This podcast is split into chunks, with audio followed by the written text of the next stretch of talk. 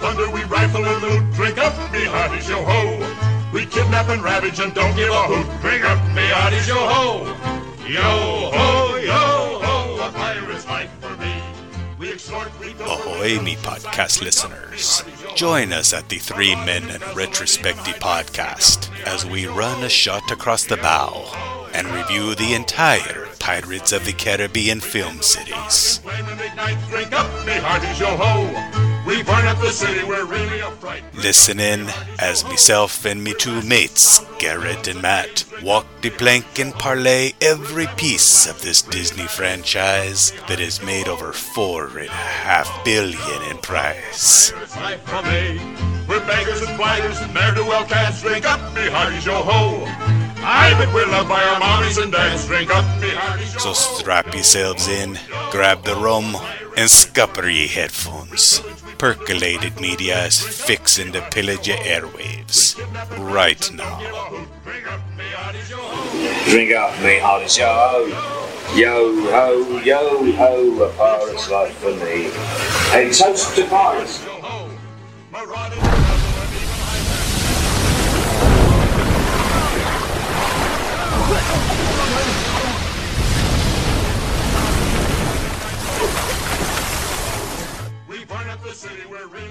Pirates of the Caribbean on Stranger Tides, released May 20th, 2011. Budget of $379 million, with a box office take of $1.046 billion. Jesus. And this movie was directed by Rob Marshall. New director, same star, same writers, same giant budget as the previous movie. We waited four years for the fourth installment, and a lot changed in the four years between the third movie and this one.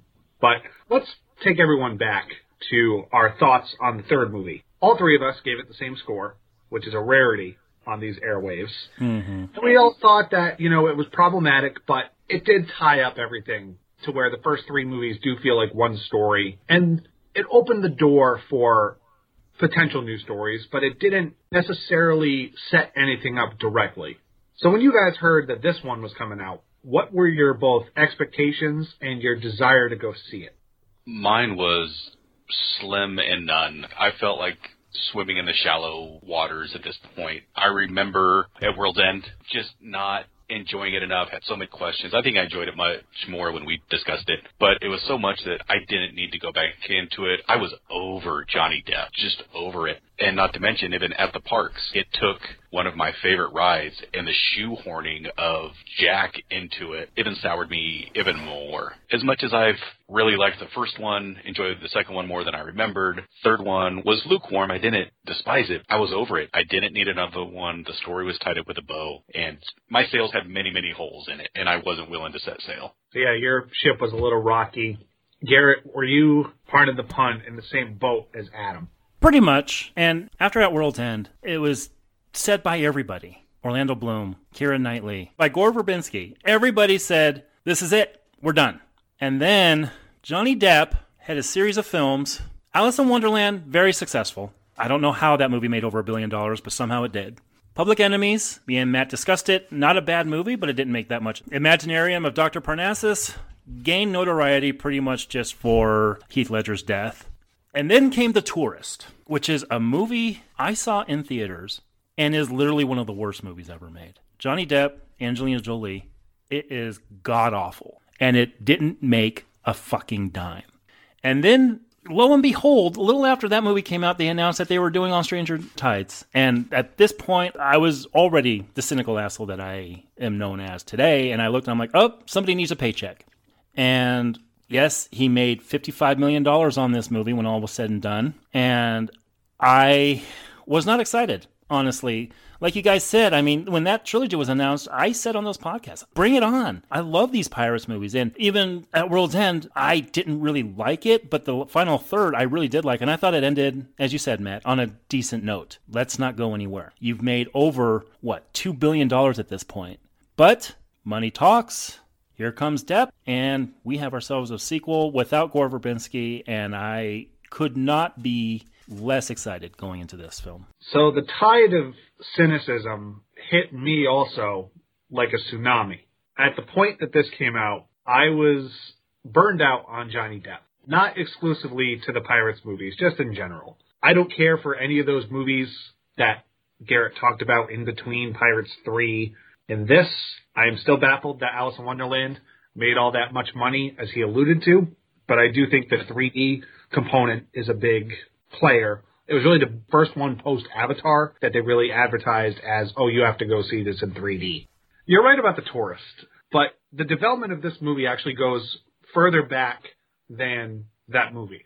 So I think it was a factor as far as his salary, but while Jerry Bruckheimer did say, yep, after three, we're done, the screenwriting duo of Ted Elliott and Terry Rossio were ready to start working on a script, but much like a lot of movies we've covered, it ran into the ship known as the writer's strike in 2007 slash 2008. Oh, that's right. Yeah, that that big writer strike that affected so many things. Yeah, and we've talked about Quantum of Solace. We've talked about a bunch of the ones that were most affected, and Pirates was no different. So around 2009, Bruckheimer said they were going to do a Pirates 4, but they also wanted Verbinski back, which is where the Lone Ranger started its production history. That was sort of what Verbinski pitched. Not that we'll ever talk about the Lone Ranger because it's awful, but he said, I don't really want to do another Pirates movie, but let me do the Lone Ranger because his Bioshock movie that he was working on went kaput. Oh, that's right. He developed that fucker for years. I remember that. Speaking of curses, the cursed video game adaptation, at least on movies, you know, The Last of Us, we might talk about at some point, but Bruckheimer was the one who suggested Rob Marshall, who is the director who took this over. And yeah, when I think of pirate movies and big spectacle, I look for the guy who directed Chicago, Chicago. Memoirs of a Geisha, and Nine. I mean, where is the swashbuckling in any of that? I, I mean, I get it. I really do get what Bruckheimer's going for because if you're not going to get Verbinski, you got to go for a different aesthetic. You can't look like you're copying it, but that's kind of what made these movies famous, if you could just say it that way. How do you go from Gore Verbinski to Rob Marshall? But uh, on the other hand, how do you get the guy who made The Ring to do the first Pirates movie and then subsequently do the f- second two? So I know what Bruckheimer's going for, but man, that blew my mind when I heard that Rob Marshall was directing this. Well, when you think about the way filmmakers, particularly directors, have to stage action movies, it's sort of a similar idea when you stage musical numbers because it's about rhythm, it's about timing, you have to get the shots right. They're kind of similar, but as an avid fan of Chicago that I am, and the less mm-hmm. said about Memoirs of a Geisha, I think that movie is drier than the size of a wooden ship. And Nine had one of the most star-studded casts I've ever seen for a movie that didn't deserve it. One of the stars, by the way, is in this movie, but not that I really cared about who was directing this. You could have put Spielberg on this, and I would have said, "All right, is there any creative integrity in doing another Pirates movie, or did the mouse just get a hold of this and say, "Get the fuck back to work"? Because that, that's Jesus that's, that's me what this was. The, the Mouse House wanted another pirate movie, and they just found a director. it's Johnny Depp. Literally came out at D23 in character and said, "We are doing fourth Pirates movie coming out in the spring slash summer of 2011." And they said the title was On Stranger Tides, and that they were actually going to be taking reference from the novel of the same name. That's what's unbelievable. And it's literally called On Stranger Tides. And it's something that's been adapted multiple times where the book, well known decades ago, but its adaptations have far surpassed it. But to me, it also shows just an utter lack of creative integrity in the writer's room. Not that all of these were brilliantly written, we've had issues, but just to say, hey, we're going to slap this together and we got to get to screen quickly, so let's get a book. It's amazing because I feel like what Disney did putting this back together with a actor who was done seemingly with the role is not so different than what we got just a year and a half later with Iron Man 3 and kind of doing the exact same thing there with an actor that was done with the role, was going off into the sunset, and then just an utter castle full of gold bullion to get back in a suit. Well, we just did the Sometimes They Come Back movies, and that third Sometimes They Come Back movie is like a whole nother story revolved around this one property. So what you're saying is they took this one story and they made this a sequel. How old is this book? Uh, no, 1987. 1987. Okay. Wow. So yeah, not hugely old, but yeah, I mean, I don't know how many pirate lore books are being done in the 80s and 90s, but if you look at, I don't know, I guess Airport Bookstore Fair, you don't have a lot to pull from, but they sure did. When they had mined Treasure Island numerous times, so you couldn't do like Long John Silver in this movie or, or anything of that sort. Although they had taken certain elements of that, the marooning and X marks the spot, the black spot, a lot of things from that book have been in these movies. But the one pull was they said Blackbeard was going to be in this movie, which is a pull from the story. And that was the interesting thing. I liked that they were taking the most famous pirate in existence as far as reality goes and making him, as the trailer show, a supernatural component, which is nothing new for this series, but I like that they were taking historical reference. And if you were going to name one pirate, if you were going to ask anybody, name a pirate before these movies came out, you were going to name Blackbeard. Now kids today probably think Jack Sparrow was a real pirate. You got the pirate that everybody could speak to in Blackbeard. So if you were going to turn these, which is what I thought, into standalone episodes, almost anthology pirate stories, it on paper is a good way to go. That you're going to introduce Blackbeard to rev this back up. You got to up the stakes of who your villain is, and you don't get much more villainous than Blackbeard. Yeah, they think that Jack Sparrow is based on the real pirate Keith Richards. Three times and he shows up. yeah, right. So production happened. Uh, for the record, this is the most expensive movie ever made. That budget, Again. three hundred and seventy nine million, broke its predecessor. And look, I know Johnny Depp commanded fifty five million, but where the fuck did the other three hundred plus million go? Because the movie looks good, but there's nothing that matches the spectacle of any of the previous three movies. More so two and three. Um, There's no, a ton of mermaid CGI. Yeah, there's also tons of Disney paying itself to market itself. That Yeah. Hollywood math. They're paying themselves to develop themselves to then market themselves to themselves. To me, it's always appalling when you get a single person who's going to take 15, 20, 25% of a film's budget. Not to mention the insurance costs that this movie incurred because of his antics in Hawaii, which were vast, but it does not look, I don't think at any point, is grandiose as what we've already talked about. One other thing that really caused this budget to blow out of proportion was the post schedule. Typically, that's about a 40 week Yeah. turnaround time. They had 22 weeks. So they cut it in half, which means you have a director supervising the editing process during filming. You have all the expenditures they paid in English currency when they were shooting. And of course, Johnny Depp starting to turn into the Johnny Depp that has soured the reputation of himself and has turned a lot of people against him for some of his bullshit antics that he did on this production. He had antics on this production, huh? I watched a couple of those behind the scenes things on Disney Plus and the Blu-ray I have, and it, it didn't seem like they were talking bad about him. We're not going as far as Jared Leto now, are we? No, there's nothing of that ilk. This is the time, and for people that want to come at me, I don't take social media at face level, so I have read factual court documents, but this is literally where he wasted millions of dollars by not showing up on set, not showing up prepared, doing other stuff, and leaving this entire production to sit around waiting for Johnny to show up time and time and time again. On a $55 million salary, that's fucking insane. Yeah, this is when he brought people to party with him. It's amazing because you can see where this movie is filmed through a lot of it. And it's when he decided they were going to go to Hawaii and he was going to party on Disney's dime if they wanted him back this bad. And it's exactly what he did. That's insane because I think I counted six scenes that he's not in in this entire two and a half hour fucking movie. So he must have held up the entire goddamn production. You know what? I got notes and I'll discuss when we get into it because I think they had to shoot around him. And I think Johnny Depp is an insert shot in 80% of this film. Mm. Well, speaking of insert shots, as Garrett mentioned, Keira Knightley and Orlando Bloom both said no thank you to coming back. Yeah, they were done. Wow, which is unbelievable. I mean, you know that they're not going to get 55 million. They're probably not going to get 10 million. But both of those actors, they each had their own movie to kind of steal some of the shine away. And to me, it's amazing that they're not being brought back, but also who they're being brought back in lieu of. You're going to go from Keira Knightley to Penelope Cruz? That's a change of direction.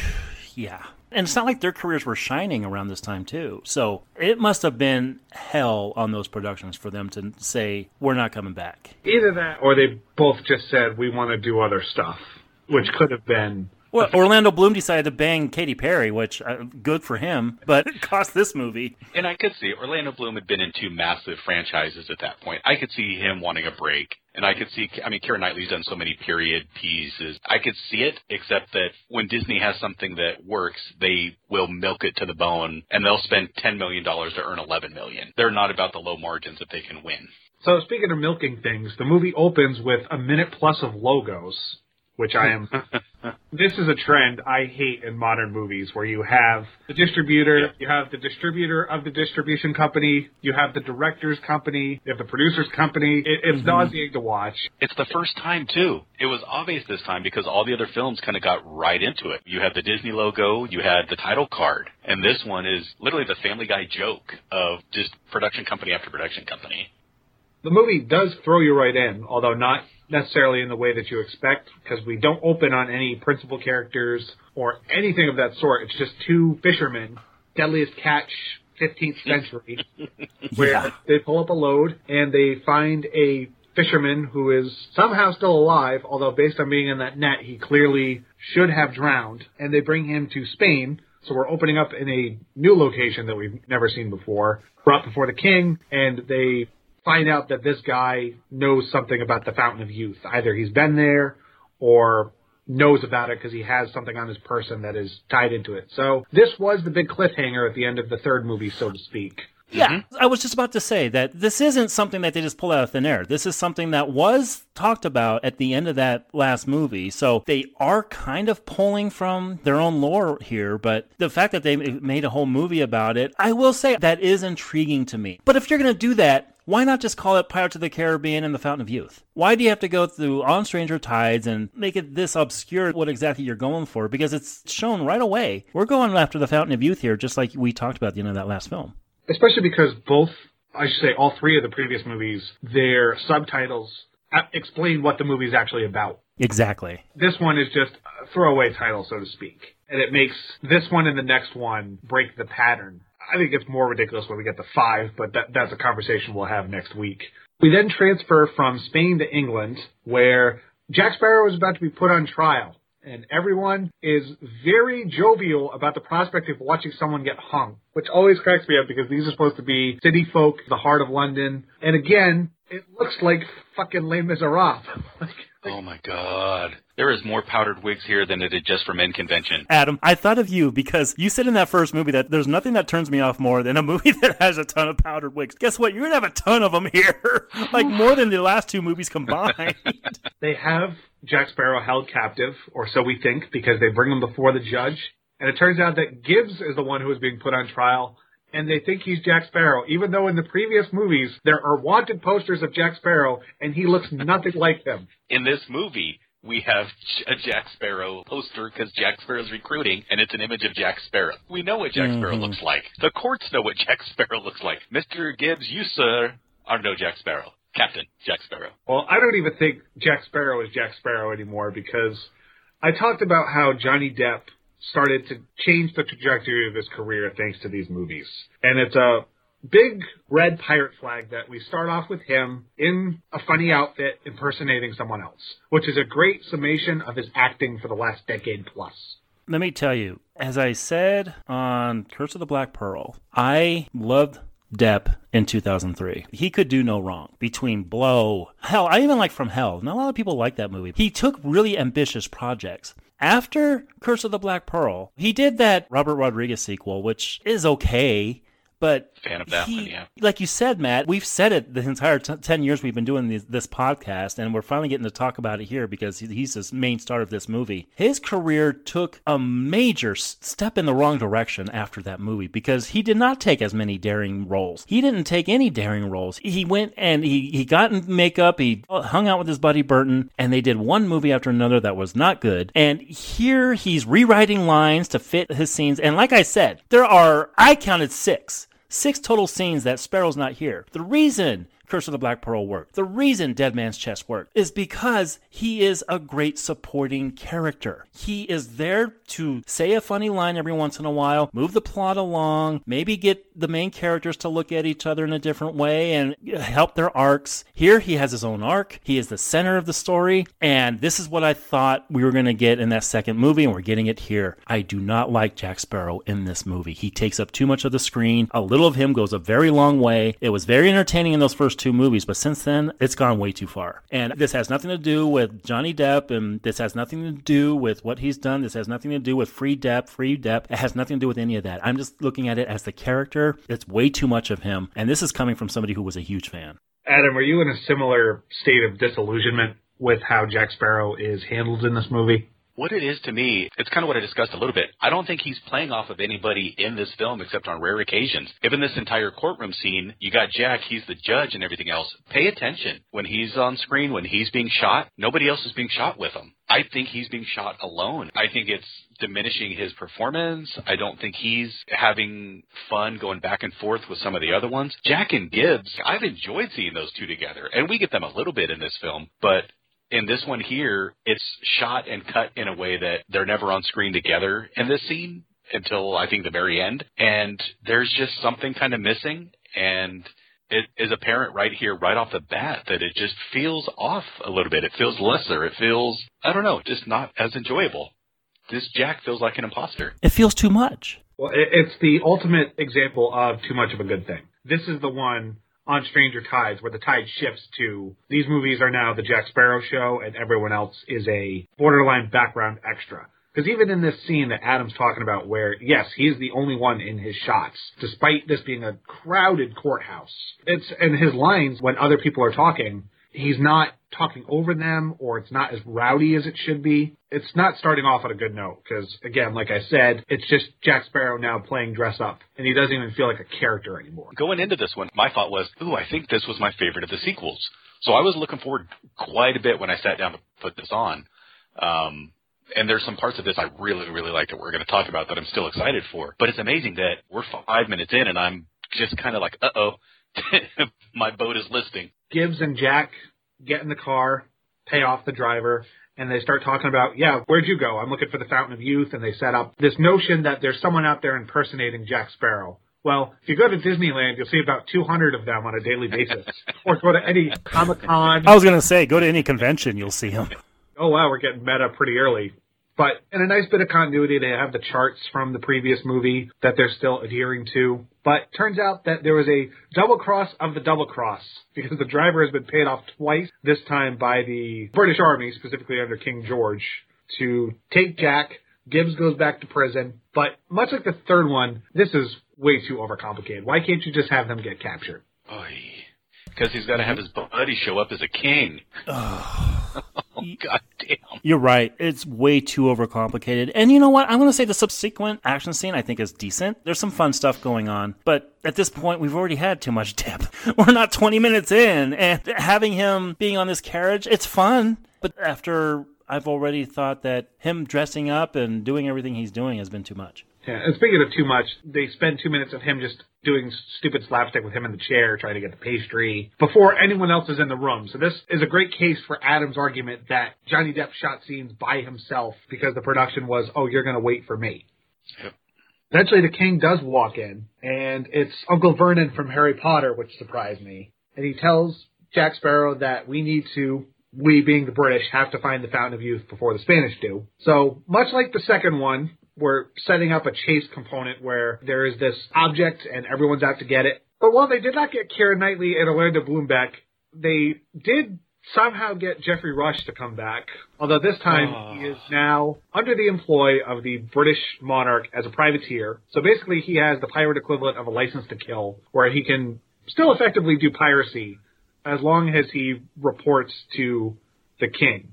And he's missing a leg. If there's anybody that I feel bad for, it's Geoffrey Rush. And I think this was because somebody knew that he was as enjoyable and fun to watch on screen as anybody. Him in the employ of Britain of the Crown and just what they have him do for the first five sixths of this film, man, there's hey, it sucks that I can't enjoy Barbossa for the majority of this film because I've it's really a- liked him in all the other ones yeah, it's anger inducing because even in that third one, he was enjoyable when he came on screen. Here, he feels like he was dragged. He feels like somebody somebody had a debt to pay. Like he knows where the bodies are buried, so here he is trying to pay that debt. And I'm with you, Adam. When he's on screen, he doesn't look like he's having nearly as much fun as he did on those first two. It's anger inducing because I love this character, and here I don't.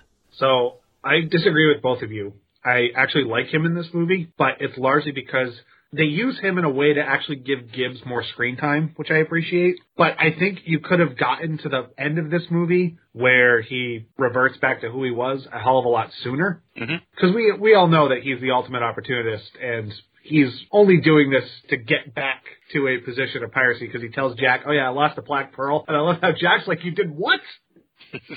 Which is one more mystery that gets weaving in through this entire film. Like, oh my god, there is so many little weaves that they want to weave through this entire thing. And these threads get threadbare. So is going to guide the expedition, but because Jack has the charts, he says, "Come with me." And we then get to a scene that Garrett alluded to with the he escapes the palace. He's jumping back and forth on these carriages, one of which. Why is Judi Dench here? I had to stop and go, is that Dame Judi Dench? Yes, it is. No shit, I didn't even see her. Yep, she's the one when he steals the earring, when he kind of buries his face, and she's like, oh, Oh, oh. that's Judi Dench. Oh my god, I did not put that together. Clearly, someone called in a favor. That's the only way to explain that. I would love if they would have put this in a time where she could be a queen to Jack Sparrow. Oh God, you could have some fun because oh, she is not above just having fun and going silly. And oh, I could have used a lot of her. But that was a pleasant surprise cameo. So you wanted a Shakespeare Love reunion because Geoffrey Rush is also in this movie. Yep, between that and Chocolat, I'm ready. So clearly Christ. Depp and Rush must have called in a favor to get her. So Jack manages to escape largely because his father just happens to be here, shoots a guard, and it was cute in the third one. It is painful to watch him in this movie because he is obviously on something. To the point to where when they cut and he is gone, I thought he just passed out and they kept rolling. Yeah, be- he steps on, and I said last week there were tons of stories about him coming to set drunk, not being able to stay up straight for his lines. He was a pain in the ass to work with then, and they bring him back, which I didn't fucking remember. And you're right, Matt. He looks mo- even more out of it than he was last week. You know, the only person that he shares a screen with is Depp. It's kind of like these two got fucked up while they were getting in hair and makeup, and they put him in a room and filmed it. Daddy Captain Exposition here for no reason, and then fades away, and wow, it doesn't fit. Last time it was okay. Is he the king? Is he not? I didn't mind it. I thought it was kind of cool as a nod for who he based it on. But this kind of countermands what he was, who he is, and his relationship with Jack, because they weren't close. You could tell that they have friction there. So he's just here because somebody went, oh fuck, I guess we got to explain some things of what they need by the end of this film. Yeah, because it can't be as straightforward as you drink from the fountain of youth and that's it. There has to be a Yeah. ritual where he talks about you need two chalices, you need the tear of a mermaid. I'm like, why do these sequels always feel the need to overcomplicate the most straightforward of plots? Mm-hmm. Mm-hmm. Yeah, and Adam, you hit it for me. In that it was cute last week. Yes, it went too far last week, and we mentioned that. But still, just the novelty of the man that Depp based his performance on, showing up, playing his dad. It was cool. Here, he's here, just like you said, for exposition. Like, there's no real reason for him to be here. And why does he Again. have the answers? Yeah. Clearly, he has not been to the fountain of youth. No. I mean, he, so he's not going to team up with the son to go do it. He's not going to. There is no reason that he's here, mm-hmm. other than Johnny Depp got Disney to pay to bring Keith Richards to Hawaii for a month. Jack goes up to a bunch of proprietors at this establishment, says, I'm looking for a crew. They don't think he's the real Jack Sparrow because they just talked to the real Jack Sparrow. So Jack runs into him. This room with candlelight somehow is able to expertly mask the imposter's face throughout every single shot. Well, so much of this film is shot by Ray Charles. I mean, it's amazing. I didn't realize he was a cinematographer. Wow. This one's dreary. It's ugly. Paul W.S. Anderson loves the cinematography in this film. That's how bad it is. Wow, shot across the bow. Uh, yeah, and I mentioned that Gore Verbinski filmed those last two sequels more like horror films, in that they were kind of tinted at certain colors. Sometimes they were green, sometimes they were yellow. You guys are right. This is plain. This is boring. This is not shot in any way that's exciting. And I've never seen Chicago. I can't comment on it, but everything I've seen of it, it looks beautiful. So what they did with this, I have no idea. I'll say, and I think Matt alluded to it earlier, I love Chicago. It's going to be fun when we get to that some point when Matt and I force it. And it's amazing that this is the same director because you could not have two movies that look so different. No. And it can get away with a competently shot swordplay, but I think this movie in particular, you really feel the absence of Verbinski. I do think it would be Yeah. maybe not considerably better from a storytelling perspective because I find this plot to be too simple, but at the same time, there's too many small elements that they feel like they have to keep insisting upon they're important. Mm-hmm. Verbinski was here last week, but what Verbinski did that was so good was he petered out some of the nonsense that those scripts had, and he had to get to the point of the story. And what Mar- Rob Marshall does here is no better. In fact, I think it's a little worse than what Verbinski did because Verbinski gave each and every scene a little bit of personality. Now, last week I didn't like the majority of that personality, but it recovered towards the end of that film. This is starting off on a very bad note because there's no personality here, and I'm angry at this point. So your anger burns like these candles that are on display here in the scene. But Jack disarms the assailant, and it turns out not only is it indeed an imposter, it's a woman, and it's Penelope Cruz, who she was sort of the big get of this movie because very prestigious career. Hell, they get her husband to be in the next movie for God's sake. So I like seeing her. They they basically make her the Bond girl. Past history. Can you trust her? Can you not trust her? She can fend for herself. If she's the substitute for, well, I can't even say she's the substitute for Keira Knightley because there's someone that they they fucking try to make a new Will and Elizabeth later on. Oh God. Boy. Uh, but I think she's kind of the she's one of the only people in this movie who gives it any sense of life or energy. Yeah, this had to have been a favor from Depp because she was in Blow those years ago, and she got a lot of great notice for that movie. And I rewatched that movie recently; it holds up very well. She's great in it, and I hold Depp very high on that as well. He is very good in that movie too. Here, you're right. I thought more of Bond in this movie than I have in any of the others, and that's a great comparison because she does feel kind of like the Bond girl who's here to get in trouble. And yeah, she has spunk, but not nearly as much as Keira Knightley did. She's good, and I remember enjoying her so much more. She's good, but where I get taken out is by the end of the film, they're back and forth, and the double cross, triple cross, quadruple cross ends up just happening so many times. They replay the same beat from this moment throughout the entire rest of the film. I think she's good. I think she changes direction as much as her breast size changes because she was pregnant by the end of this film, and you can tell when she's shot from chest up as opposed to full body. but I think she's a good addition. Though it's the problem with there are too many aspects at play, and I think they brought her in because you were going to have a Spanish side going for the Fountain of Youth. So they need to thin it out. It, this either needed to be the Crown versus Spain going for it, or it needed to be Jack and Blackbeard versus the Crown. There's too many elements that are starting at play. And you said, Matt, we have way more story here. Not as much as last week, because last week had a lot of fucking story and it was a mess. This one has a lot of story, but the runtime doesn't justify what they're trying to tell here. Not that I wanted more of it, but it's not really distributed and edited as well as in that first film. So Angelica and Jack fight off a bunch of guards. They escape through a trap door, but Jack is sedated by a dart. So we're literally using the same gag that they captured Will with in the second movie. And they mm-hmm. continue that trend because, like Will, Jack is shanghaied onto another ship. Yep. And he's been asleep for five days. A like, hell of a dart. This movie sucks when it comes to explaining the passage of time. It is amazing though that this crew. I, I just find it hard to believe that nobody recognizes the famous Captain Jack Sparrow, including people on the ship who were brought in and recruited by Jack Sparrow. exactly.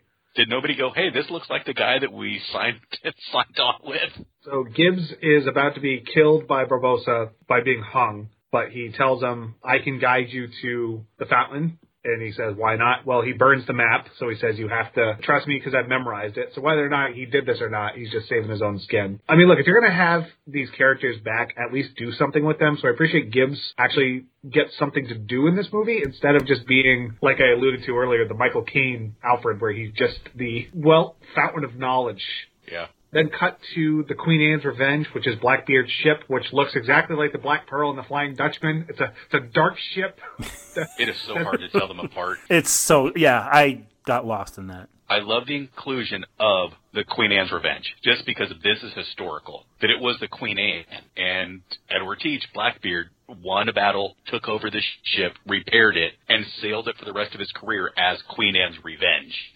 And from a historical aspect, and it's why I like Blackbeard, I fucking love that they included this ship the way they did. I need to say something else because this was actually the first movie in the series to be di- uh, distributed in 3D. And a lot of it was that bullshit post conversion job. And the 3D, I remember seeing it in theaters. I, I, did go see this in theaters, believe it or not. I think I just had literally nothing to do that weekend. So I was like, oh, the new Pirates is out. Let me just go see that. Went by myself. And I remember putting on those 3D glasses and the 3D not adding a goddamn thing. And apparently, I guess what they said was the effects were shot in 3D, but the actual film itself wasn't. The 3D added absolutely nothing. And this was around that time when so many of them were coming out in 3D. They were just dumbing down the format, so to speak, and uh, adding nothing to the actual movie itself. Did you guys see this in 3D? No, because I had a couple weeks prior to this seen Thor. Oh 3D, Christ! And that That's right. Put, that put me off seeing any post conversion stuff unless people really advocated for it. Mm-hmm. Yep, same. But nobody really advocates on the ship because everyone on Blackbeard's crew is either Shanghaied or zombies. Yet another movie where half the crew is under some kind of spell, only this time it's voodoo. So the, I guess the Bond theme is continuing because this is straight out of Live and Let Die. Yes, and Adam, I have to ask this because you're the one I think who's the more the expert on this than the other two of us. Now, Verbinski in all three of those films added something from the ride into each of those. Do we have any of that here? I'm trying to think. I think there's. I mean, definitely not the zombies. Blackbeard got added to the ride and then got removed from the ride like a year later, which is a shame. But he was just projected on mist in a transfer area. Other than like a shot of somebody drinking in a certain way, no, there's no zombies on that ride. There's not a Queen Anne's Revenge on that ride. Everything that the ride took and did well in the first three, there's none of it here. You, and those Easter eggs were so fun to spot in those other films, and that's something else that's missing here. Yeah. I think yeah. the the love that Verbinski brought to the franchise from that ride really showed in those three movies that he did. Even that third one. There's none of that here. We're just doing this to franchise it, and God, that pisses me off. I just can't believe we have another undead crew that you can't kill. Yeah, re- recycling that. Yeah, th- this movie for being a standalone entry, there's a lot of recycled shit that we've seen in the previous three movies, which I think is part of why there's a certain aspect, a lot in fact, that feels so redundant and diminishing returns when you watch this. There's Angelica and oh god, all right. So I have a pet peeve in movies, and we're really going to talk about this with Star Wars. One of my least favorite story tropes are prophecies. Here, we find out that Blackbeard is terrified of a prophecy where he will be killed by a one-legged man, and that's why he's after the Fountain of Youth. And I understand these movies are made for kids, but for God's sake, did you have to telegraph that so fucking early with Barbossa? The script here, like last week, is very, very messy. And they are straining to keep this contained, to keep this viable, and none of it makes any sense. Isn't it enough that you have pirates and you have this old pirate that doesn't want to die and wants the Fountain of Youth. The Fountain of Youth is its own reward. You shouldn't have to have one more thing on top of it. Yeah, and when you go back to that first film, what we have? We had a ship and we had one undead crew and there was a fight for it. That was the crust of that movie. We have overcomplicated, overcomplicated. As you said, Adam, this is for kids. What kid is going to go to this and come out of it knowing what the fuck is going on? And Barbossa wanting revenge just for the pearl being taken, that's enough.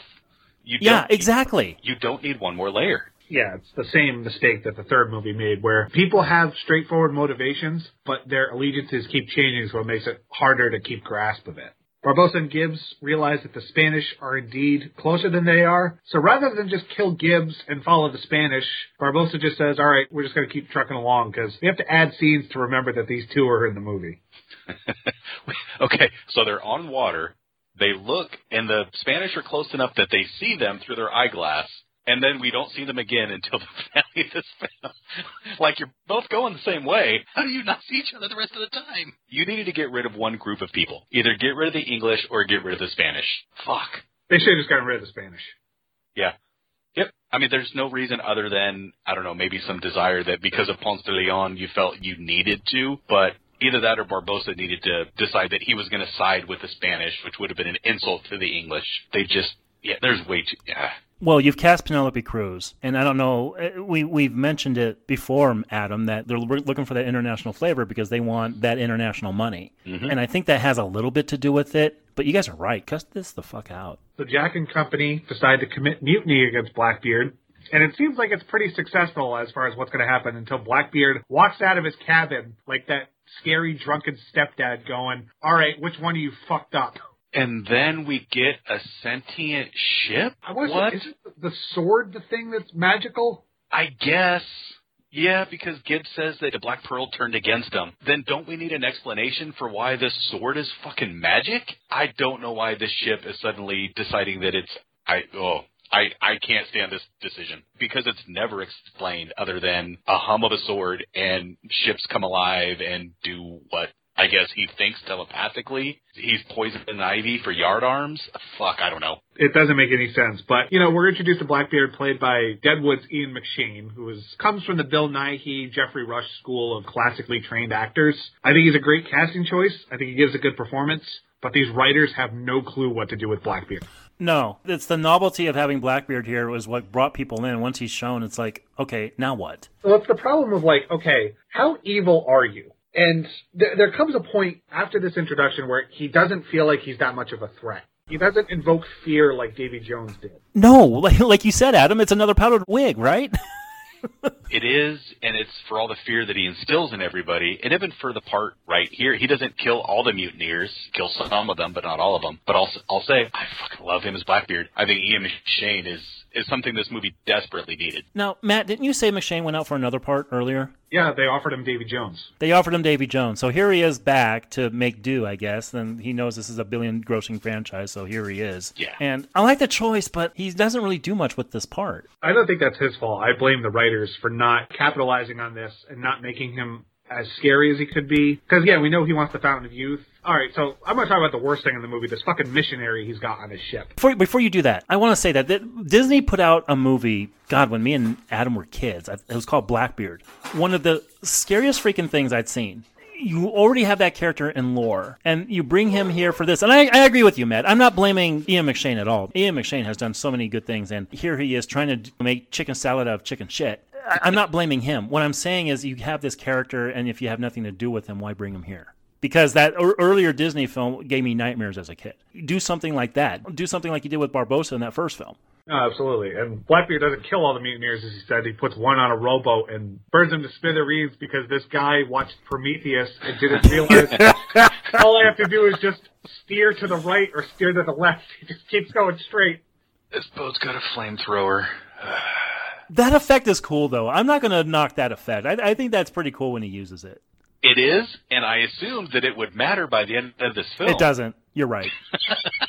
it's not used again. No, it's just here because the so the missionary can give him shit for being a bad person, which is the only note Sam Claflin has given for this entire movie. He's so bad in this movie that it makes me retroactively hate the Hunger Games movies even more because they want him to be Orlando Bloom so badly. I know. See, it's funny. Like I kept looking at him and I went, "Is that?" Nick? I don't remember Nicholas Hoult being in this franchise. And that's exactly who it was till I looked it up and I realized, oh God, we have discussed this guy. He was Finnick.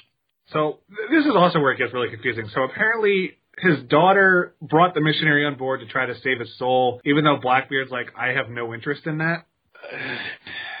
I don't understand why any of these characters are doing anything. The writer's strike might have really, really hampered, but you know what? They get a good script before you start fucking filming, and I, I hate so many giant studios because of this. They get a date, they get an outline, and then they start. But there's something too by the end of this film about the religious aspect of it, and clearly that's one of the reasons this missionary is here. I gotta say, missionary position made me laugh. but you brought religion into this for two different reasons, and those religions also never pay off or face off. But you know what? You, you bring up a point, Adam. You bring up the fact that they made a date and then they worked to meet it. By this point, when the first Pirates had come out, there was no Marvel. There was no real comic book films to compete against. By the time this movie had come out, we were right in the midst of phase one of Marvel. We already yep. talked about Thor coming out a few weeks before. They were competing at this point, and when you're in a studio and you're competing against something that has come out and is the new big thing, you have to fight and you have to make sure that you do something that is different yet can appeal to that same audience. And I don't think they do either of that here. And Marvel, by this point, we were one year away from the Avengers, and Pirates comes out after a five year hiatus, and what does it do? There's nothing here to make it really stand out to me against that whole Marvel universe that was started at, around this time. Yep, and think about it. They were fighting against Paramount at that point, Paramount and Universal. Yeah. So they were trying to dominate the summer again because for the last little bit it had been The Dark Knight franchise and this new upcoming Marvel cinematic universe. Disney was doing okay, but their live action films that did not have Depp in it had some issues. Tron Legacy was a victim of that. And was John Carter before this or after this? I believe it was before. They feast or famine when it comes to their live action films. They'd earned a billion dollars or they lost hundreds of millions. Well, speaking of losing, Blackbeard tells Jack that you are going to take me to the Fountain of Youth, or else I will use this voodoo doll and just eviscerate you because he holds it against the fire, and Jack starts to feel it. So they also reference Blackbeard's actual historical death, where he was beheaded. Indy. That's what I thought of with that voodoo doll, Um, which well- we'll be getting to in a couple months. Well, speaking of Indy, the thing with the chalices, that's fucking Last Crusade. yes, Sure is. absolutely it is. So we got, you know, Temple of Doom type voodoo ooga booga shit, as Garrett calls it. And there's some CG in this that's on par with what you'd see in Crystal Skull, but we'll get to that later. So speaking of foreshadowing, we then cut back to Gibbs or Barbossa, and they talk about how in order to get to the Fountain of Youth, they have to cross mermaid-infested waters. To which all the men on the ship go, oh, can we just die now and get it over with? back to Jack and Angelica, where she somehow knows the entire ritual of the Fountain of Youth, where you have to get tear of a mermaid, and there's two chalices, where person who drinks the one with the tear basically sucks the life out of the second person. So in order to acquire the Fountain of Youth, you need a sacrifice of some kind. Because again, it can't just be as simple as you drink from the cup and you live forever. Nope. It, you, Garrett, you just said. So when it came to the script, they chose poorly. I mean, and not to admit, if she has all the answers, why did we get Daddy Sparrow half an hour ago? She's just reiterating everything we already learned. This film, this franchise, is big on repeating the same point over and over and over again. Yeah. X marks the spot. And they just keep stabbing it with a shovel. It's like they can't dig themselves out. And to make shit even more convoluted, it's really weird how the second movie and the third movie really, more so the third, over explain the supernatural. But Blackbeard just has shrunk the Black Pearl and they never explain how he did that. No. I do love seeing the ships in a bottle. I think that is a great visual. yeah, I, I, somebody, I'm with Adam. somebody had an amazing idea. An artist conceptually did some amazing. You know, we discussed this last week. There's some amazing conceptual artwork that then they writ perfectly, but it's not fleshed out, and that's such a shame. No, all the credit goes to the production designers and the people who did all the concept art because the writers don't really give any weight to how or why these things can happen. Whether it's the magic sword, whether it's the ships being shrunk, all of it is just paid lip service, which is literally what also what happens to these pirates when they encounter mermaids in the next scene. So Blackbeard uses them as bait where he puts them on a canoe. They're held at gunpoint and told to sing, which summons a mermaid who I thought was Amanda Seyfried for two seconds, and then I realized it wasn't because she looks so similar. Oh my god, I did too. I thought Totally. I thought suddenly we were doing Les Miserables. I was excited. What's crazy about this is the same studio that brought us Splash Mm-hmm. and brought us The Little Mermaid has turned them into these vampire slash mermaid things. And this, like I said last week, this was the only thing I remembered from this movie were mermaids. And one of these people falls in love with one of them. And I want to think of Splash a lot towards the end. But here, I thought this was nuts to take Ariel and turn her into this creature. When he sticks his, sticks his head under the water and she just turns into that vampire face, I'm like, holy shit, this should be from fucking Fright Night. This is crazy. But that draws back to what mermaids started out as. Well, they're basically hybrids of mermaids and sirens. Yeah. Yeah. Absolutely. And you know what? And this series has done that. We talked about with the Kraken. They take this lore from thousands of years ago and they're bringing it into this film. I think that's a good idea. Honestly, I think mermaids are a good idea. I think it's good to make a threat like this. And when they're on screen, they are fucking memorable. I'll tell you that. When they're swimming around and they're threatening these these sailors, like it is menacing and it is scary. And I like that feeling. It's the only time in this movie where I felt that same way I felt with Verbinski, where Verbinski brought some tension from his days of doing the ring into the movie. It doesn't last very long, but I do like this set of scenes. Well, this is the best scene in the movie. I also really like a lot of the way that it's shot when it pans underwater. Not when it transitions completely, not when it wipes to underwater, but when you have half above, half below, when you get that scene like we've talked about before, and just it's shot great. You get the beauty above, slowly pans down, you see the fins underneath. And the transition from these beautiful women to I, I don't get the fangs. I think that was a I don't know why they're vampires, but that's a choice. but great scene, and there hasn't been the horror element in this film like we got in all the other ones. It sure as hell brings it here. Well, they compensated for it here, and this is the only scene that really has any tension to it. Because so much of this movie is just people walking around until they find shit. I was Um, shocked at how much of that is in this movie. I thought there was more action than there is. This is your one big set piece until the Yeah. end. And these mermaids have Spider-Man webs where they're they could shoot stuff out of their wrist and just fling people forward. They're basically in the fourth Harry Potter. They're the creatures that live underwater in the lake when Harry has to go under there and rescue Hermione.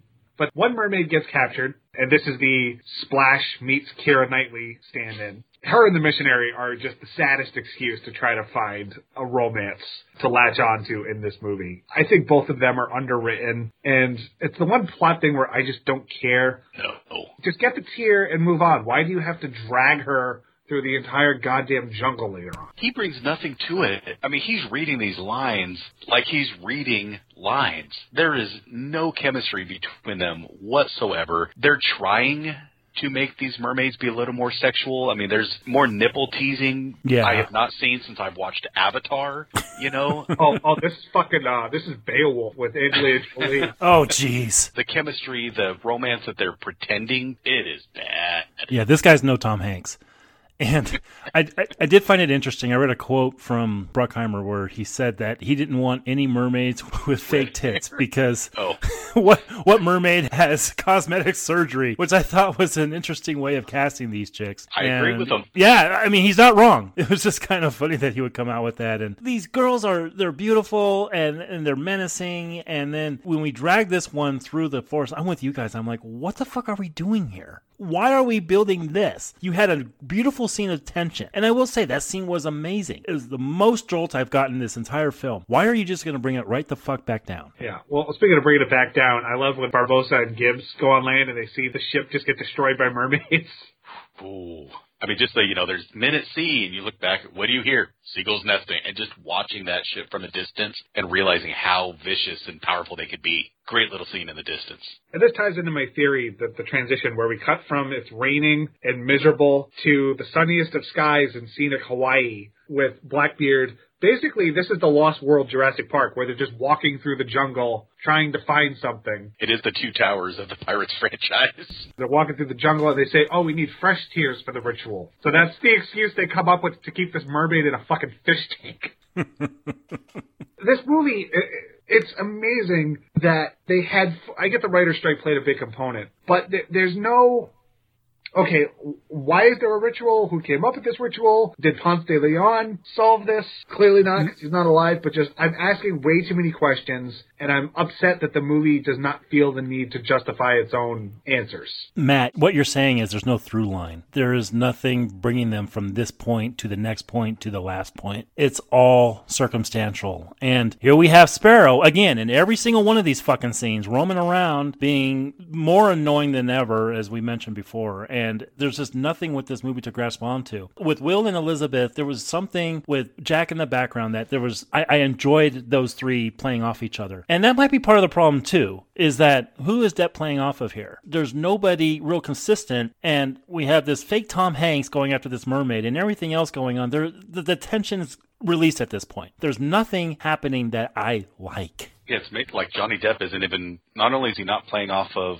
another actor in the scenes, he's not playing off of anybody. When the scene where he goes and blows up the lighthouse, don't know why, but when it turns into the Evil Dead with all these hands going through the, the boards as he's running across, pay attention. There is no one else there on a beach full of people when he finally gets a little bit of a scene. It's it's nuts. Yeah, it transitions to them walking over lava fields in fucking Hawaii for a minute. Yeah.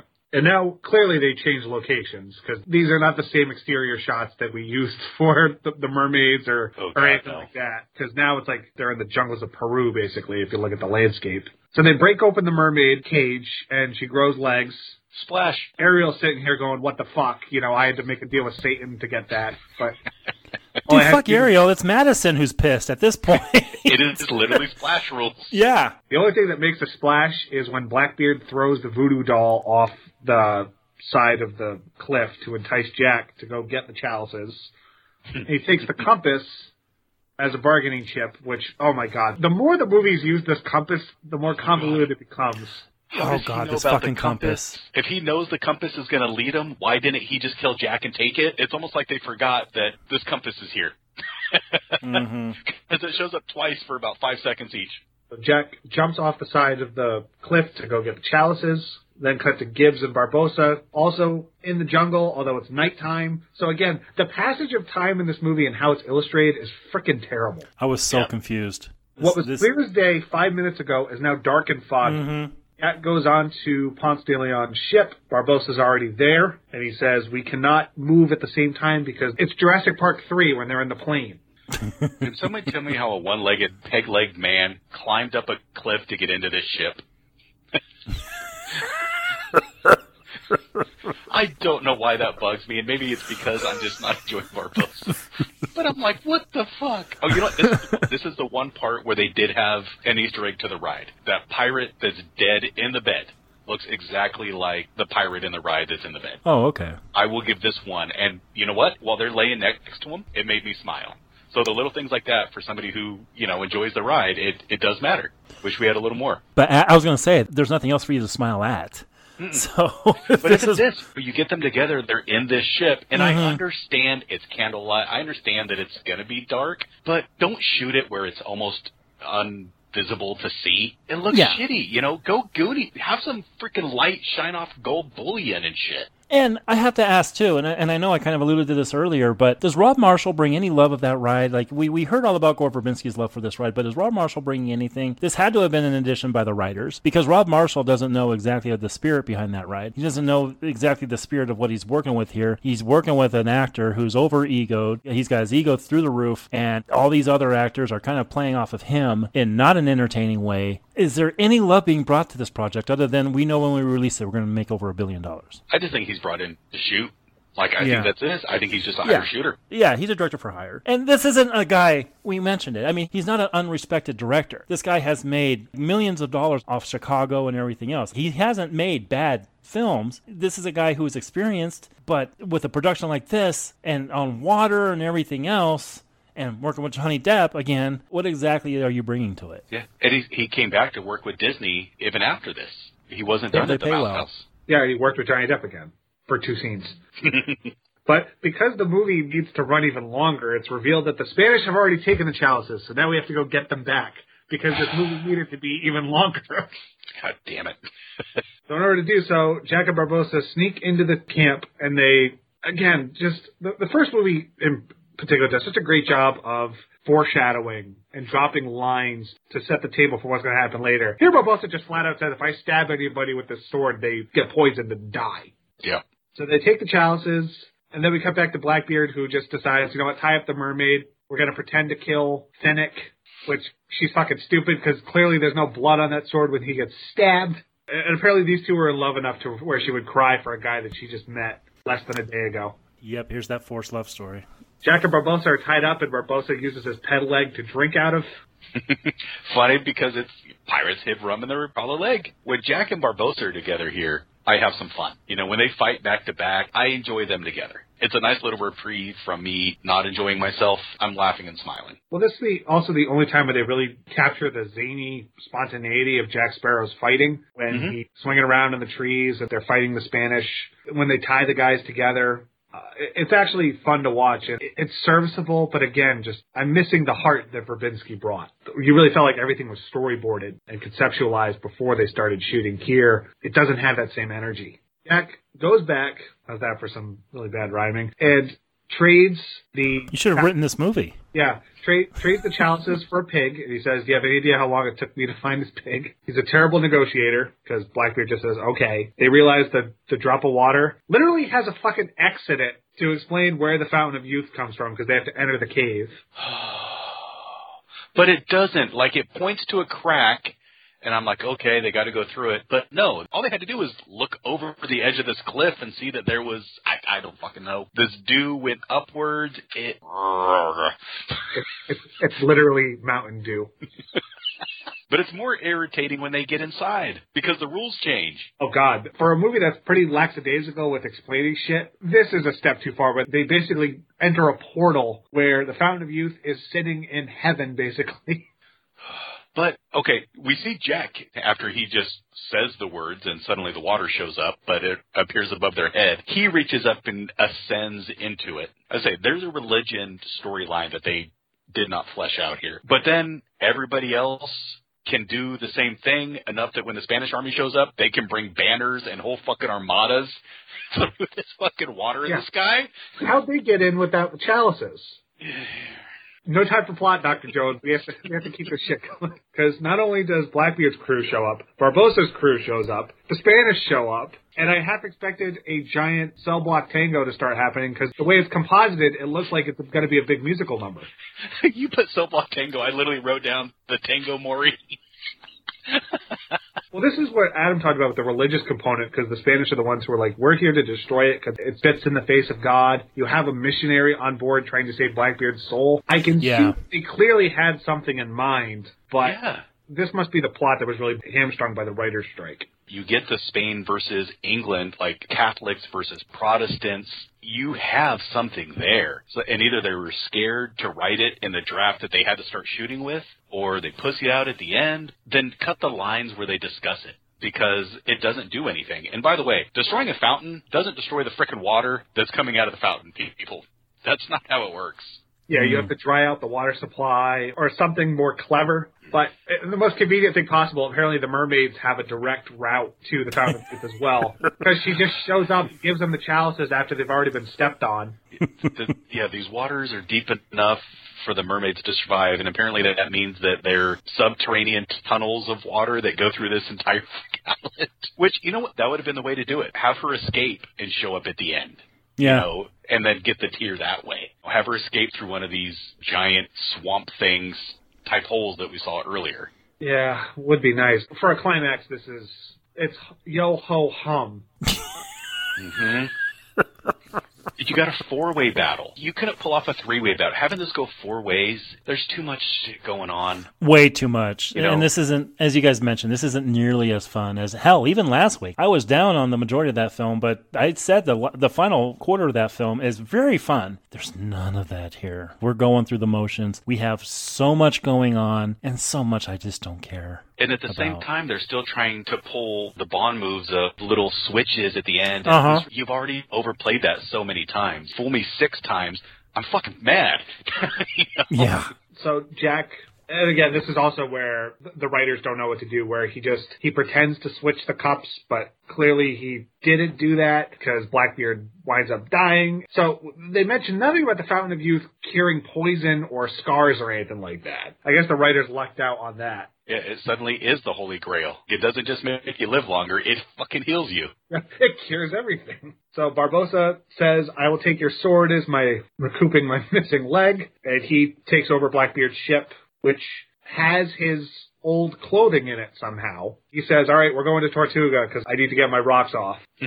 I enjoy him back as a pirate when he's got the bandana on, he's presented with his mm-hmm. hat. Let's go to Tortuga. That is the Barbossa that I've been missing. Mm-hmm. So Jack decides to maroon Angelica on a deserted island. Throwback to what's happened to Jack a couple times. Yeah, and you know what? I've been really harsh on Johnny Depp with good reason because apparently he just took over this production. But I will say this scene here, I actually giggled quite a bit at. I enjoyed the rapport between these two. These two are obviously friends from before. It really does work in this scene. This is like the one scene where I feel like I've gotten the Jack that I really like. It's the time he's actually really funny. Yeah. Mm-hmm. Yeah. I mean, okay. She tells him, I'm pregnant with your kid. First of all, how would she know she's pregnant with his kid? Like, all of that is like, okay, wh- where are we going with this here? I guess we're going to see next week. But I was dumbfounded by that. But still, this scene was very fun. So leaves her on an island, reunites with Gibbs. He tells him, why didn't Wait, wait, wait, wait, wait. Before that, can I go back? Yeah, go ahead. because you talked about the battle, but we didn't talk about the beginning of apparently Philip is in love with this mermaid so much that God. he's going to Tom Hanks it, dive in the water and swim with her. We never see them again. Yeah, and he drowns oh. three minutes later. Give me the spoiler. Does he show up next week? No. Oh, No, okay. he got the bends. Yeah, that whole subplot, I would have axed that entirely. oh God, yeah. That whole stuff. You know, and Rob Marshall is doing the Little Mermaid remake, which is the funniest thing. Is he really? Yes. He's, do- he's doing the remake of The Little Mermaid, which is funny because of all the mermaids we get in this, there's not a single redhead, which No. drives me nuts. And then this guy that plays the missionary, his big thing in the Hunger Games was he was a major swimmer. Yes. And that's what his threat was. So Jack and Gibbs re-team up, and Jack's like, "Yeah, who's to say I won't live forever? There's other avenues." But they realize they have the Black Pearl, but they don't know how to unshrink it. I love this idea of this bag full of ships. Gibbs took them all when he's looking Yeah. at the ship, and I, I really like the thought process of what they have here. and he uses the compass. That's how he located to get the Black Pearl back. But they sort of leave it open ended for another one because their new mission is to basically undo whatever Blackbeard did on the Black Pearl. As credits do roll, but there is a post credit scene. Is there? There- God damn it! So the voodoo doll washes up on the island where Angelica is, and that's it. Oh, okay. Yeah, she's at beach and that fucking voodoo doll. I mean, this feels almost like a standalone anthology version of it, but it's clear that they wanted something if this was going to kick off a new trilogy, that this was a starting point. Yeah, and enjoy this scene because uh, Penelope Cruz is not in the next movie whatsoever. Oh, she's not. No, but her husband is. So that does it for Pirates of the Caribbean on Stranger Tides. Curious to see how our scores match up on this one. I doubt we're all going to be the same. And if it is, then our own podcast is cursed. So, Garrett, on a scale of 1 to 10, what do you give Pirates 4? Ooh, I'm going first, huh? Okay. Matt has already previewed a future retrospective. I'm going to preview it as well. What we're going to prove with this podcast in the coming years that we're in existence is you cannot take a background character and make him the center of the story. Look up Solo, that win about as well as this. There is something to the mystique of Jack Sparrow that is completely taken away when he is front and center. And that could do with the ego of the star, as has been outlined here. It could do with some pretty bad writing, where it's like, look, he's the poster child. We got him for $55 million. Let's use him. Or it could be a director who is subservient to every one of his wishes. We will never know because we were not on that set. What I do know is what is on screen. And what is on screen is about as equivalent to what we got last week. But the difference is last week, as I mentioned, had a lot of fun towards the end. I really got into how they wrapped everything up. Here, there are moments, but there is not one set of scenes that are put together that I look at and think, God, that was a nice set of scenes there. There's one or two here and there. Mermaids attacking, that scene is very tension filled. Hell, I would even take a horror movie like that. Some moments with Sparrow are fine, but too much Sparrow, too much convoluted writing, too much of just taking characters that I loved and just pissing them away in front of me. And this movie made so much money, and I am baffled about that. This should have killed the fucking franchise in its tracks. But we're going to get another one next week. We'll talk about that here in a bit. But this was a pretty piss poor experience for me, I gotta say. And I remember, I remember the mermaids, and I remember kind of digging the subplot between. Philip and this mermaid Syrena, and I watched it here and I just want to puke. This is a pretty bad big budget movie. I'm gonna go. I'm gonna go four. Yeah, four out of ten for uh, Pirates of the Caribbean on Stranger Tides. Yeah, 4 on 10 for movie number 4. Adam, I got to ask you the question. As someone who expressed that they thought this was their favorite, do you feel the same way as you watched it this time? Boy, no, I do not. Maybe I didn't analyze it enough the first time. Maybe I was happy to see it back and a little bit different. Maybe I was hypnotized by Penelope Cruz and Ian McShane. But this one is not enjoyable. And that's a shame. That's not to say it's horrible. That's not even to say it's necessarily bad. But I can't say that it's good. It's got some good scenes. It's got some good moments. It's got some good shots.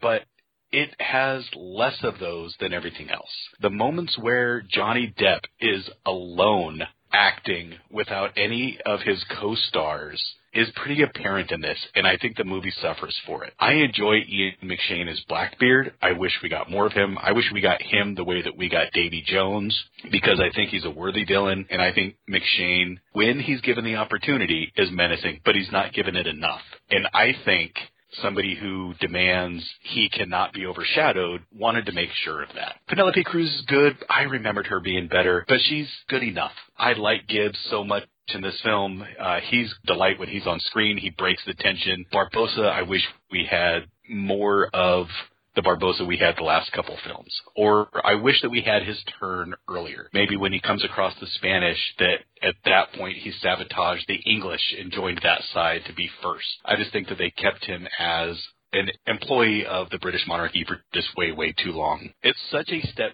down that that's where it's anger inducing, but I don't think that the ship has fully sunk yet. I think it's taken on water, but I think it will be sinking. So I'm not going to be too harsh on this because I do think there's some enjoyment to be had throughout. I think there's some smiles. I think there's some good parts here, but much like the musical cues that they kind of overdo, they overdo Jack Sparrow too much in this film. Yeah, there was a movie to be salvaged here, but they did not do it on screen for what I watched. I'm not going to go quite as low as Garrett. I'm going to go a little bit higher and give this one a five.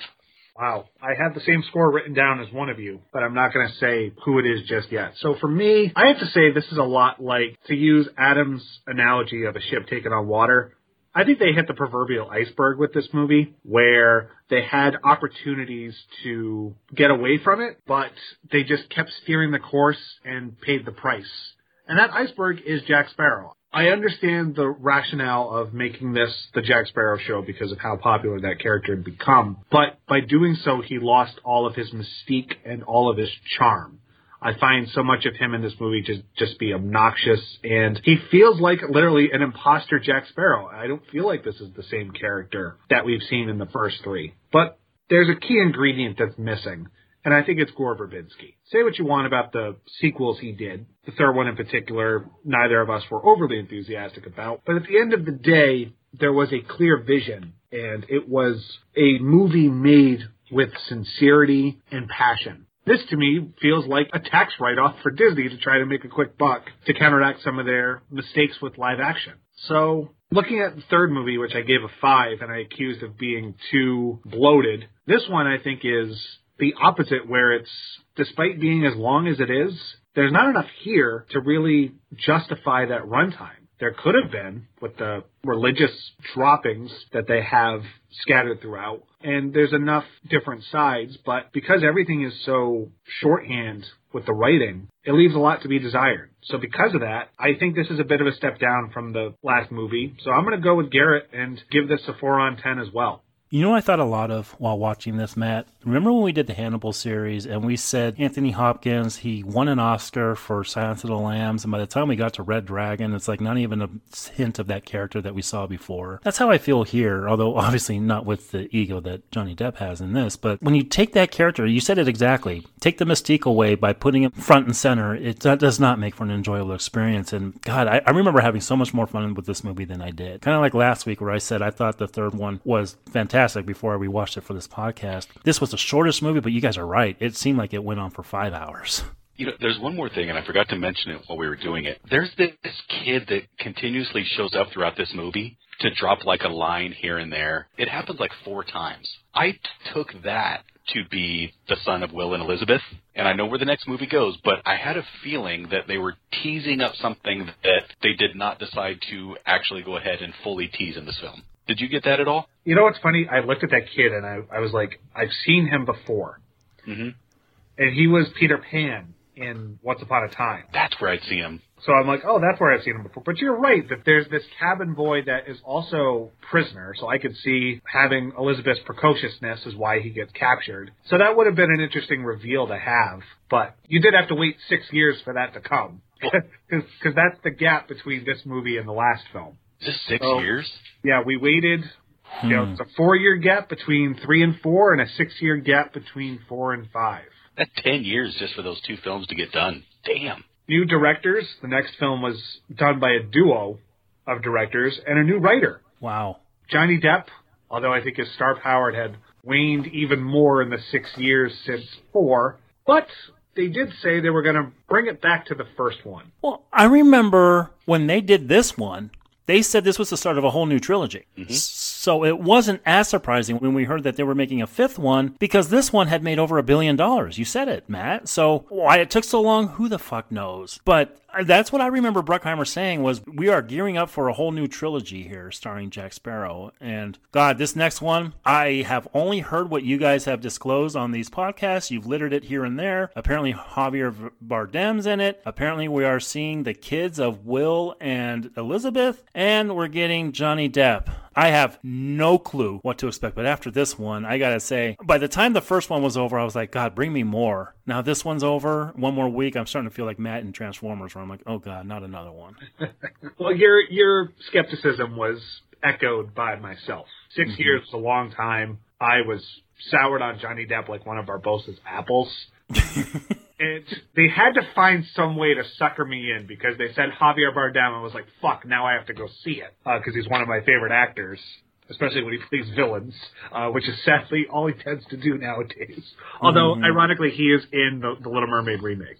He is Oh, playing. is he really? He's playing Ariel's father. He's playing King Triton. Oh, jeez. So yeah, the Mouse House knows how to employ, but they did say it was advertised Orlando Bloom was in the new one. Mm-hmm. Keira Knightley was a question mark going into the movie. They they didn't confirm or deny, but there were reasons for concern and there were some reason for optimism because it was a, basically a whole new creative team, directors and writers. But the question was, could Johnny Depp keep this shit going, or was our thoughts going to be highlighted more. That remains to be seen. But we got one more movie to go, and then we'll talk about sort of the future of this series if it is actually going to have one. But until next time, when we talk about Pirates of the Caribbean, Dead Men Tell No Tales, if you fall and die, then she will get her chance to podcast. Thank you guys.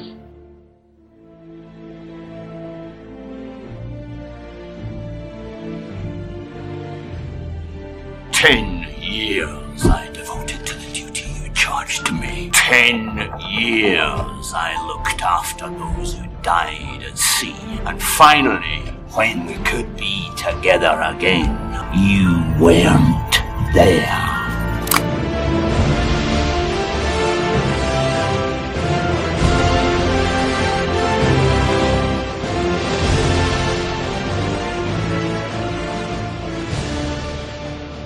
Thank you for listening to this episode of the Three Men and a Retrospective podcast, exclusively here at Percolated Media.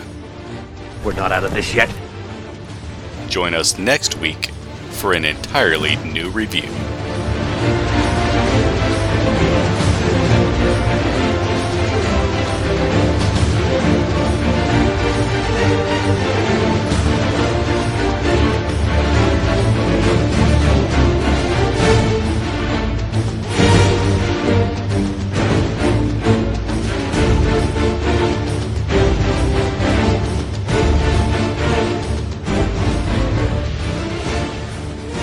Just doing my civic duty, sir. And if you would be so kind, please take a moment and give us a positive review and rating on your podcast platform of choice.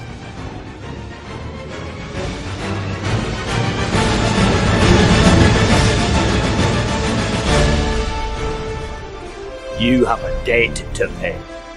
It truly helps others find and discover our podcasts.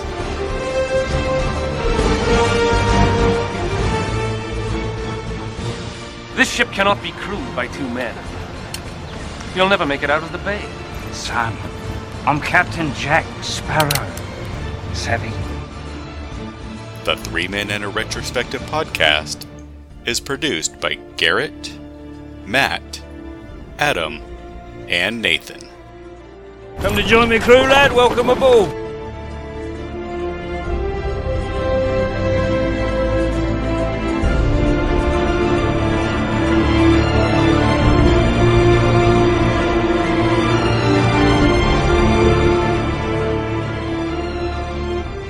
Edited by Garrett.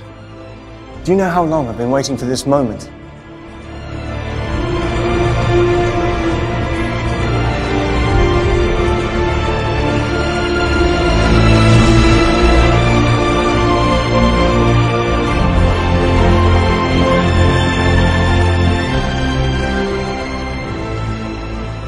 Voiceovers by Adam.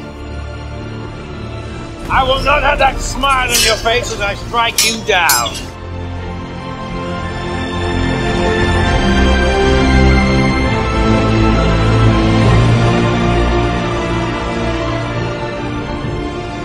The Three Men and a Retrospective podcast is for review and discussion, and all clips, music, and audio cues are used as such. I uh, apologize if I seem forward, but I must speak my mind.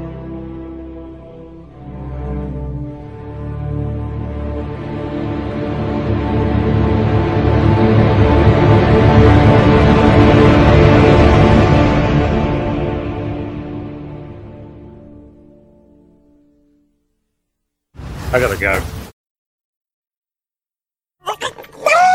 And this movie was directed by Rob Marshall. New cast. Uh, let me start over. New director. I felt like swimming in the shallow waters at this point. I remember Dead Man's Chest. Dead Man's Chest, third one? No, at World's End. Wait, whatever. Part three. Yeah. God damn it.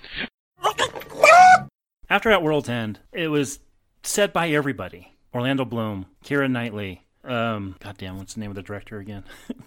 Gore Gore, Verbinski. Gore Verbinski. It was said by Gore Verbinski.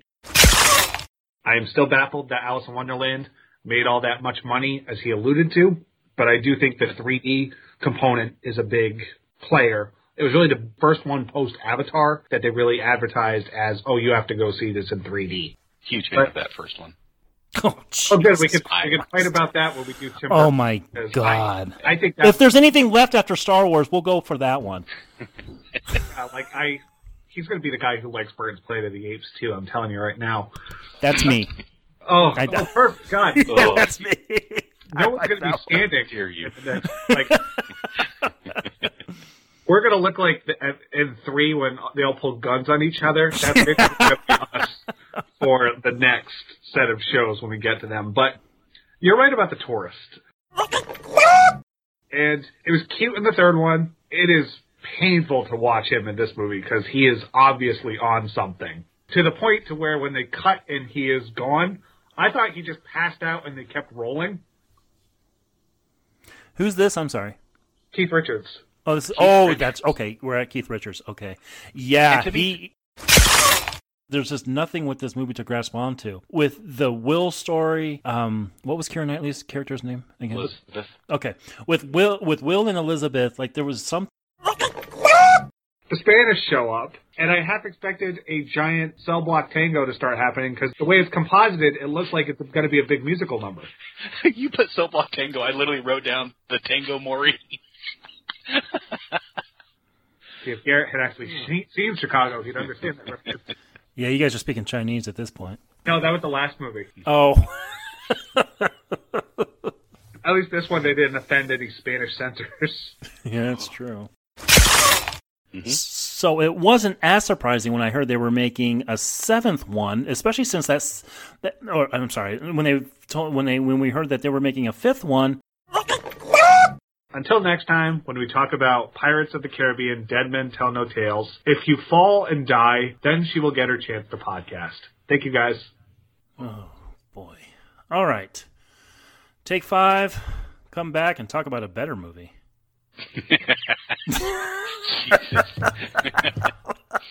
All right, see you guys in five.